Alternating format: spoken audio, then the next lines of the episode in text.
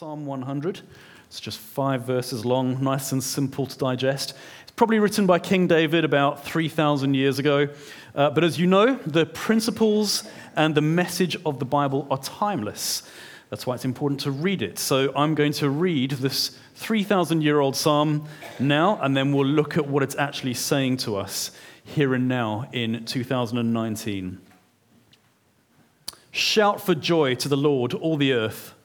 Worship the Lord with gladness. Come before him with joyful songs. Know that the Lord is God. It is he who made us, and we are his. We are his people, the sheep of his pasture. Enter his gates with thanksgiving and his courts with praise. Give thanks to him and praise his name. For the Lord is good, and his love endures forever. His faithfulness continues through all generations. Okay, what's the purpose of this psalm? The Psalms are songs. It's uh, often referred to as the believer's songbook. So, a helpful thing to remember when you're reading the Psalms is that often just beneath in the, Bible the Psalm number, there's a one liner that uh, explains who it was written by or the occasion for which it could be used. And if you look at this one, it simply says, For giving grateful worship. There you are. We can all go home now. That's Psalm 100 explained to you. This week, when you're praying, keep that as your focus in your personal devotions and in our prayer gatherings. The purpose and anticipated result of this psalm is for giving grateful worship. And I'm going to help to uh, hopefully help us to see how that works today. So, a top tip for praying this as you read it is we should look for ways to be thankful uh, grateful to God, and more like you want to do something about it worship. And I'm saying that because you'll find it a whole lot easier to pray this week if you take a deep breath and shrug off the pressures of life and kind of set your heart to gratitude mode as you come to this passage. It's a bit like on Christmas morning. Christmas is just six glorious weeks away now. If your heart isn't set to grateful on Christmas morning, if you're just normal, grouchy morning guy without coffee, you're not going to experience the wonder of Christmas morning, are you?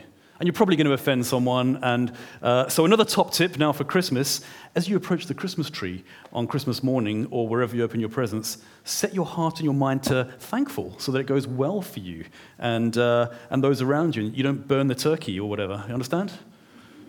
Good. So that's, uh, you just got to kind of set your heart to the right frequency. And so too with Psalm 100. Merry Christmas. Okay, verse 1 and 2 tells us what we should do. Shout to the Lord, everyone. Worship the Lord with gladness. Come before him and sing out joyful songs, like we've just been doing here. We sing carefully chosen, biblically solid, recognizable, participatory songs of joy to and about Jesus. That's the job of our worship leaders to pick helpful songs that we might do Psalm 100, sing songs of grateful praise. We sing other songs too at times, and we might do this morning. Sometimes we sing songs of lament or instruction even to one another. The worship song, Come, now is the time to worship. We're not singing that to God, we're singing that to one another. We're encouraging each other to come and worship. That's one of the reasons why corporate worship, why singing together is important. In Colossians 3, it actually tells us that we are to sing songs of gratitude to God, but also to teach and even warn each other through song. Corporate singing, togetherness singing, worship is important.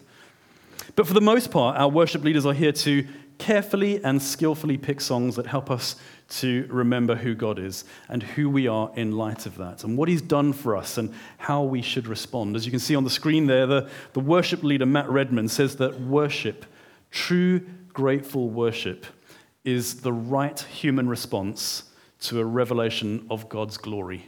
That's what our worship team are helping us to do, to respond to a revelation of God's glory. When we see or grasp something of God's goodness, something happens on the inside that we should express outwardly. In other words, worship should be the natural, instinctive reflex as we realize just how good is, just how much He's given for us, just how much He loves us, and just how blessed we are to be adopted into His family. And so this week, we should pray for our worship leaders and our worship teams. They have an awesome responsibility and they serve us incredibly hard. They're often the first ones in the building on a Sunday morning and they work midweek prepping and um, rehearsing and picking songs. We should pray for more worship leaders and musicians and songwriters and sound and visuals people to help us in this uber important part of church life. People will often come to church and engage with the singing before they engage with the gospel. And so we need to sing the gospel accurately and melodically and accessibly and worshipfully. Now, another element of what we need to consider when we come to worship is that our job and the job of the worship team is not to kind of whip up some sort of excitable frenzy or to in some way create a presence or an atmosphere of God in the room. God is already here when we gather. In the book of Revelation and elsewhere in Scripture, it gives us a vision of God's throne. And as part of that vision, it says that God is seated on a glorious throne. And the writer of Revelation says that God appears as the most beautiful, gleaming jewels and brilliant light, all somehow blended together, the most beautiful and brilliant natural things that the human mind can uh, use to describe the brilliance and the majesty of God within the constraints of the English language. God is glorious. And it says, around the throne, there are four supreme angelic beings, supremely knowledgeable and powerful. They're the ultimate throne bearers, if you like. And around them, there are 24 more thrones. And on these thrones sit 24 heavenly rulers with their crowns on. And around them are thousands upon thousands, maybe millions of angels, all attending the throne of God. It's the ultimate picture of celebration and adoration and glory and majesty and worship. And it says that at all times they do one thing for one reason they sing. They bow down, they lift their voices. The rulers lay their crowns before the king. The stadiums of angels hovering around the throne are worshiping loudly. And this is why. This is taken from Revelation 4 and 5. I'm paraphrasing this. They sing, You are holy. You were and you are and you are to come. You are worthy to receive glory and honor and praise because you created all things. By your will, all things exist and came to be.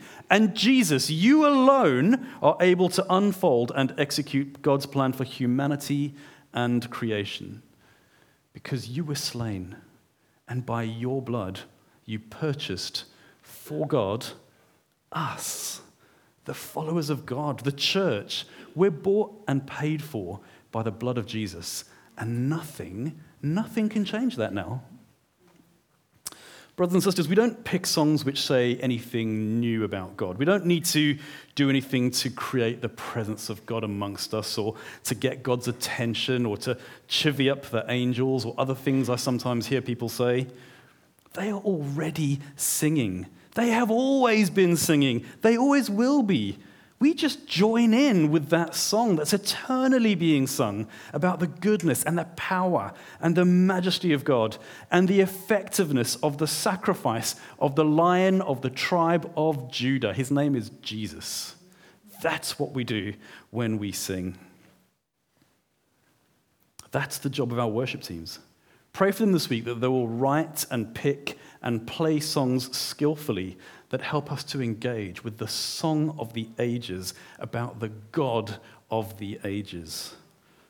In Revelation 14, it talks about us one day being with God and singing a song that nobody else can learn. It's called the Song of the Redeemed. That's marked out for us. It's reserved for us, the followers of God. Revelation 14:3, and they sang a new song before the throne and before the angels and rulers, and no one could learn that song except those who'd been redeemed from the earth. That's us. Not even the angels sing that song. That's our future. And this isn't because God will somehow so bend our wills or force our hand that somehow we kind of bow and scrape like singing slaves for all eternity. That sounds more like hell. We'll do all sorts of incredible things in heaven, but always with a song of worship. Because in heaven we'll be perfected. Glorified is the word the Bible used. And in our perfection, the Bible tells us that we will want to bring song and worship to God for all eternity. And He will be teaching us the song, and we'll be singing it back to Him and to each other. How good is our God? Listen carefully to this. This is why. It's because that's what we were created for. We will be at our happiest and most satisfied when we are finally liberated completely from sin and rebellion to enter into the freedom of worship for which we were created. We will never be happier than when we're eternally at the worship of God. That's our highest calling. Worship God is our highest calling, it's our highest purpose. Fish were created to swim, and shirts were made to be worn, and lecterns were made to put your notes on. Humans were created for worship. We've said a number of times from up here that you can explain all of humanity's problems by this simple truth. Because we were created to worship, if you don't worship God, you'll find something else to worship, and it'll mess you up. You can't not. You'll worship power and sex and money and future stability and self protection and stuff and your children and your intellect. All of those things are okay. They're meant to be enjoyed, but they are not ultimate. They are not meant to be worshipped. There is only room for one God in your life. You won't spend eternity singing the song of the rich or the excellently well parented or of the secure retirement plan you will only sing the song of the redeemed of God, or you won't sing at all. Because here's the thing we become like what we worship. If your deepest need is for stability and security, you're at risk of being uh, prone to anxiety or controlling your environment, to financial stinginess perhaps, because money and a controlled outlook then become your gods. If your deepest need is the love and approval and acceptance of other people, you're prone to become someone who is, or you're, you're at risk of becoming someone who is prone to appeasement or flattery, or even sexual promiscuity as a way of winning the approval of others and proving to yourself that you are accepted and worthy of someone else's affection. These things then become your gods. They control and drive your behavior. That's what false gods always do. You see, it's, it's simple. If you worship Jesus truly, you will become more like him. And you will enter into his redemption. And you will say yes to him. And one day you will sing the song of that redemption. If you worship Babylon, that's the Bible's terminology for the world and all its false gods of power and money, then you'll end up like Babylon hostile, afraid, self seeking, and more importantly, without Jesus and without hope. 2 Corinthians 3:18 says that we who contemplate, gaze upon, worship the Lord's glory are being transformed into his image with ever increasing glory. As we look to Jesus, we become like Jesus. Someone I know wrote a, a song which became quite well known in churches around the world. And um, one of the lines really troubled me and rattled around in my head for a number of months when I was a, a young Christian. The line was this Worshipping other things destroys our liberty. Worshipping other things destroys our liberty. And I, I couldn't quite work out how or why. I thought, well, if I choose to worship something, that's an expression of my liberty. But it's obvious. In the same way, if you put a fish up in an apple tree, that might be a little victory for the fish if that's its will, but it'll destroy the fish, it'll die. If you put a human that's created to worship God in front of any other thing that takes first place in their hearts, it destroys our liberty to function as we are meant to, as worshippers of God. Anything else destroys our liberty. That's why verse 3 of the psalm says what it does. It says that we're to know that the Lord is God. It is He who made us, and we are His. We are His people, the sheep of His pasture. When we worship, we bless God and we do ourselves good. C.S. Lewis says that true worship, in some sense, the full kind of completion of our worship, comes when we actually delight in the thing that we are worshiping. Otherwise, it's just singing. Last week, last Saturday, I sat right there and watched South Africa win the World Cup. I'm a South African, for those of you who don't know me. And part of, my, part of my enjoyment was shouting at the screen and expressing praise. It would have been less of an act of enjoyment if I wasn't able to do that. It's like when you see a sunset and you say, That's a beautiful sunset. Or you look at your spouse and you compliment them. It's a natural kind of expression, it's an overflow of your heart. And that's what worship should be like. That's why in the 1600s, our church fathers made this incredible summary statement of mankind. They said the chief end of man, the purpose of man, the ultimate purpose of man, is to glorify God and enjoy Him forever. Are you enjoying God? Are you enjoying relationship with God? You can love God and perhaps not even like Him. We are called to enjoy God. Psalm 100 reminds us who we are and what we should do about it. We are God's we should worship him. Later on in his letter, the Apostle Peter develops this truth further. He says this, speaking to the church You are a chosen people, you're a royal priesthood, you're a holy nation. That's who you are. Why? So that you may declare the praises of him who called you out of darkness into his wonderful light. This is who you are. This is what you're meant to do. The world needs true worship of Jesus. The world needs Jesus. We need Jesus. We need to pray this week for more worship in our lives. That true worship of the one true, uncreated God will force out and displace any other kind of worship of created things that we're holding on to. And we need to pray that in our ailing world, if you want to know God, if you want to make him chief in your heart and find soul satisfaction, if we want our community, our town, and our nation to find its way, then we don't need to look too much further than these three verses of Psalm 100 and pray it into yourself and pray it over others this week as well. Okay, time for a story. This is a, a little stamp family story of thankfulness gone wrong. Uh, last year, after being away from South Africa for 23 years, we decided uh, and we managed to save up and take a trip over there. Uh, I'd uh, really wanted Victoria and my kids to see Africa and just to experience how incredible a place it was. My kids were beyond excited. We spent months preparing and planning and dreaming, and then the day came. We excitedly got onto the plane, and there was much merriment and excitement. We actually traveled across with uh, Matt and Grace Hosier and their daughter Felicity, and we were all having a whale of a time on the plane. And as a dad, I felt incredibly pleased and proud and grateful to God that uh, I'd been able to pull this off and that I could finally say I'd taken my family to South Africa. And I was looking for a kind of thankfulness in response to that. Anyway, we had a connecting flight in Ethiopia, and we arrived there at 4 a.m. in the morning, just as the first kind of rich rays of red African sun were breaking over the savannah. We, we were in Africa.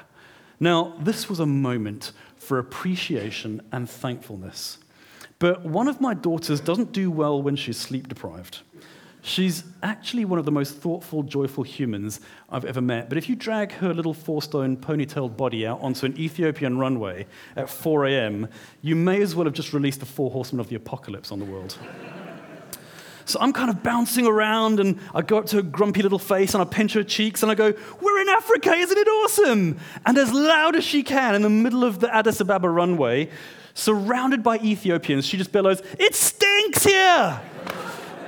And I'm like, okay, just calm down. Now, I'm not trained in international diplomacy, but I was thinking very fast about repairing any diplomatic damage in those moments. And we, uh, we laugh as a family about that now. But I was reflecting as I was preparing this on uh, that story and how sometimes your kids, in those moments, because their adult filters aren't fully developed, somehow reflect something of our own hearts, of our adult hearts.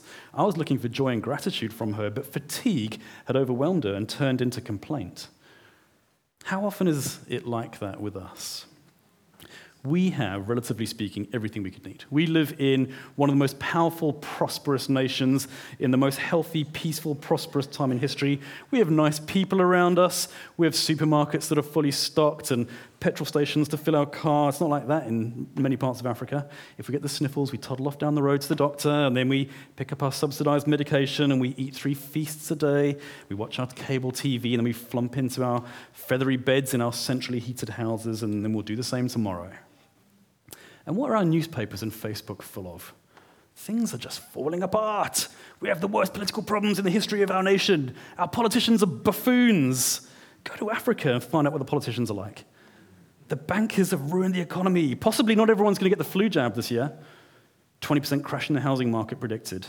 On the front page of a major national newspaper a few weeks ago, uncovered how a company boss was encouraging his employees to cheat and send in more than one vote for somebody on Strictly Come Dancing. Strictly Come Dancing, front page of a national newspaper. We are terminally ungrateful. We give ourselves a summer pep talk, we go off to Spain or Cornwall for a week, and then a few weeks later, fatigue sets in and everything stinks. We all do it. I, I do it. Verse 4 tells us we are to enter his gates with thanksgiving and his courts with praise. Give thanks to him and praise his name. There's a reason that the Bible tells us to do this and talk so often about gratitude. It's because of this. We have so much to be grateful for, and we keep forgetting it. All the things I just talked about, I didn't even mention that we've been saved from the wreckage of our own poor decisions and our rebellion against God the fact that uh, because of our own inability to turn to the only good shepherd, the only good father, that we were completely hellbound and without, with no hope of redemption. And all that's been dealt with now for us by Jesus. Verse 4 says that we are to enter his gates with thanksgiving. The imagery of gates would have been significant for the people of Israel. It would have represented the huge gates in the huge walls that surrounded Jerusalem, where pilgrims from afar and residents of the city would come to worship God in the temple. The psalm says, Come, come in through the gates, come to the temple of God, come to the place where he dwells. And as you behold him, as he is revealed to you, exhibit the right response worship. Romans 1 is one of the most distressing and worrisome chapters in Scripture. From verse 18 to the end of the chapter, it's entitled God's Wrath Against Sinful Humanity. Good luck when you get to that chapter in your morning CBR readings. It's not fun reading, but let me read it to you anyway and tell me if this doesn't sound to you like so much of 21st century Britain. It says, The wrath of God is being revealed from heaven against all the godlessness and wickedness of people who suppress the truth by their wickedness. Since what may be known about God is plain to them, because God has made it plain to them.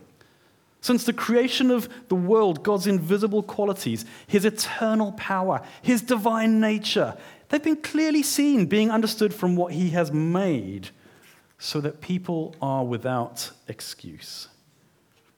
For although they knew God, they neither glorified him as God nor gave thanks to him. But their thinking became futile and their foolish hearts were darkened. Although they claimed to be wise, they became fools, and they exchanged the glory of the immortal God for images made to look like us, like mortal human beings and birds and animals and reptiles. There it is again, our innate propensity to worship something, anything, even created things that look like reptiles. Therefore, what does God do? Does he hurl asteroids down from space on us? No. The next verse says, God gave them over in the sinful desires of their hearts to sexual impurity for the degrading of their bodies with one another. They exchanged the truth of God for a lie and worshipped and served created things rather than the Creator, who is forever praised. In response to ongoing hardened rebellion and the worship of created things, God lets us have our own way. And that's a disaster. Uh, because that's the place where all of humanity's problems live.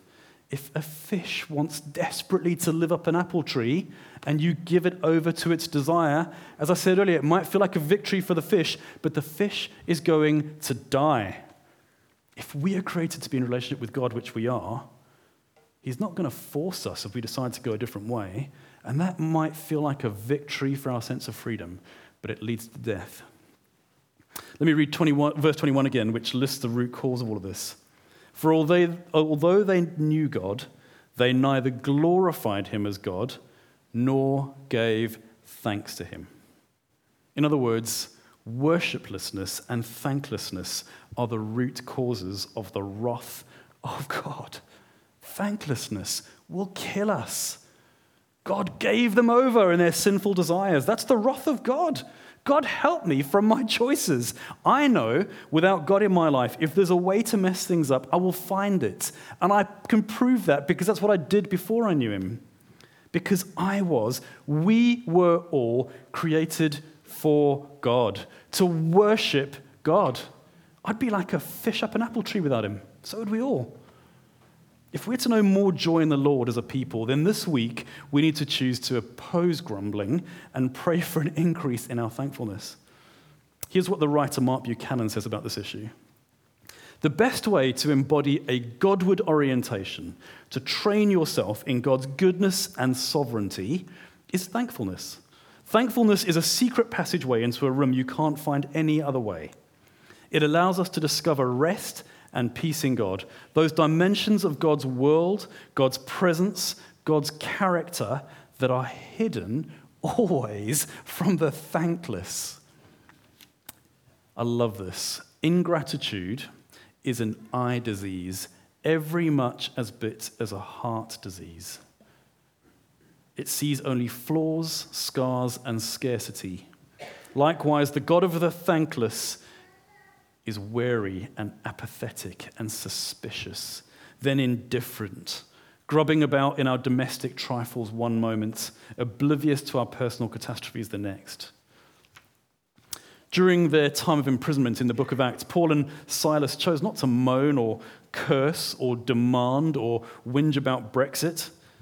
Paul and Silas sing Paul and Silas pray. Paul and Silas hold church. They take Sabbath. They rejoice in their suffering. They consider it pure joy to go through trials of many kinds. They worship God. And all the while, the world is listening to them. The prison guards and the prisoners are listening to them. And then a miracle happens. An earthquake hits of such magnitude that their chains fall off and the cell doors fly open and they find freedom. A few minutes ago, I mentioned people coming through the temple gates, as it encourages us to in this verse, as they approach the temple to worship. God's presence resided in the inner sanctum of the temple in those days, inside a small chamber called the Holy of Holies, behind a huge, heavy, four inch thick curtain that no one was about to get past. You couldn't get that close to God or you would die. But when Jesus died, something far more significant happened. At the moment of his death, that curtain ripped from top to bottom. And the Holy of Holies was laid bare for all to see and for all to come close. Jesus' death means that now you and I and anyone who chooses to say yes to him can come close to God, can know God, can be known by God. And if you haven't yet said yes to Jesus, this could be your morning to do so. It just takes a simple confession of faith. Jesus, I've fallen short of God's standards, and I'm sorry. I want to live for you. I want to live in freedom. I need you to save me from death. Please meet me. Amen. That's it. Let me encourage you this morning to think very carefully about that. Don't be like the fish in the apple tree. Don't try and win a victory for yourself and send yourself to hell. Look at all the words that this psalm has already used to describe what we need to do to worship and practice thankfulness. It's more than just singing, it's our whole life. In verse 1, it says, Shout for joy. Verse 2, worship and come before him. Verse 3, know that he is God. Verse 4, enter his gates. Give thanks. What this means is that grateful worship is never less than, but always more than just a matter of words. It's a choice. It's an orientation of heart, it's how we live our whole lives. When we worship and as we pray this week, we need to practice, mostly through thankfulness, the presence of God until we are utterly convinced of his goodness and sovereignty, until he is bigger in your life and you find rest in him alone. The final verse in this psalm simply explains why we should worship and draw close and be thankful.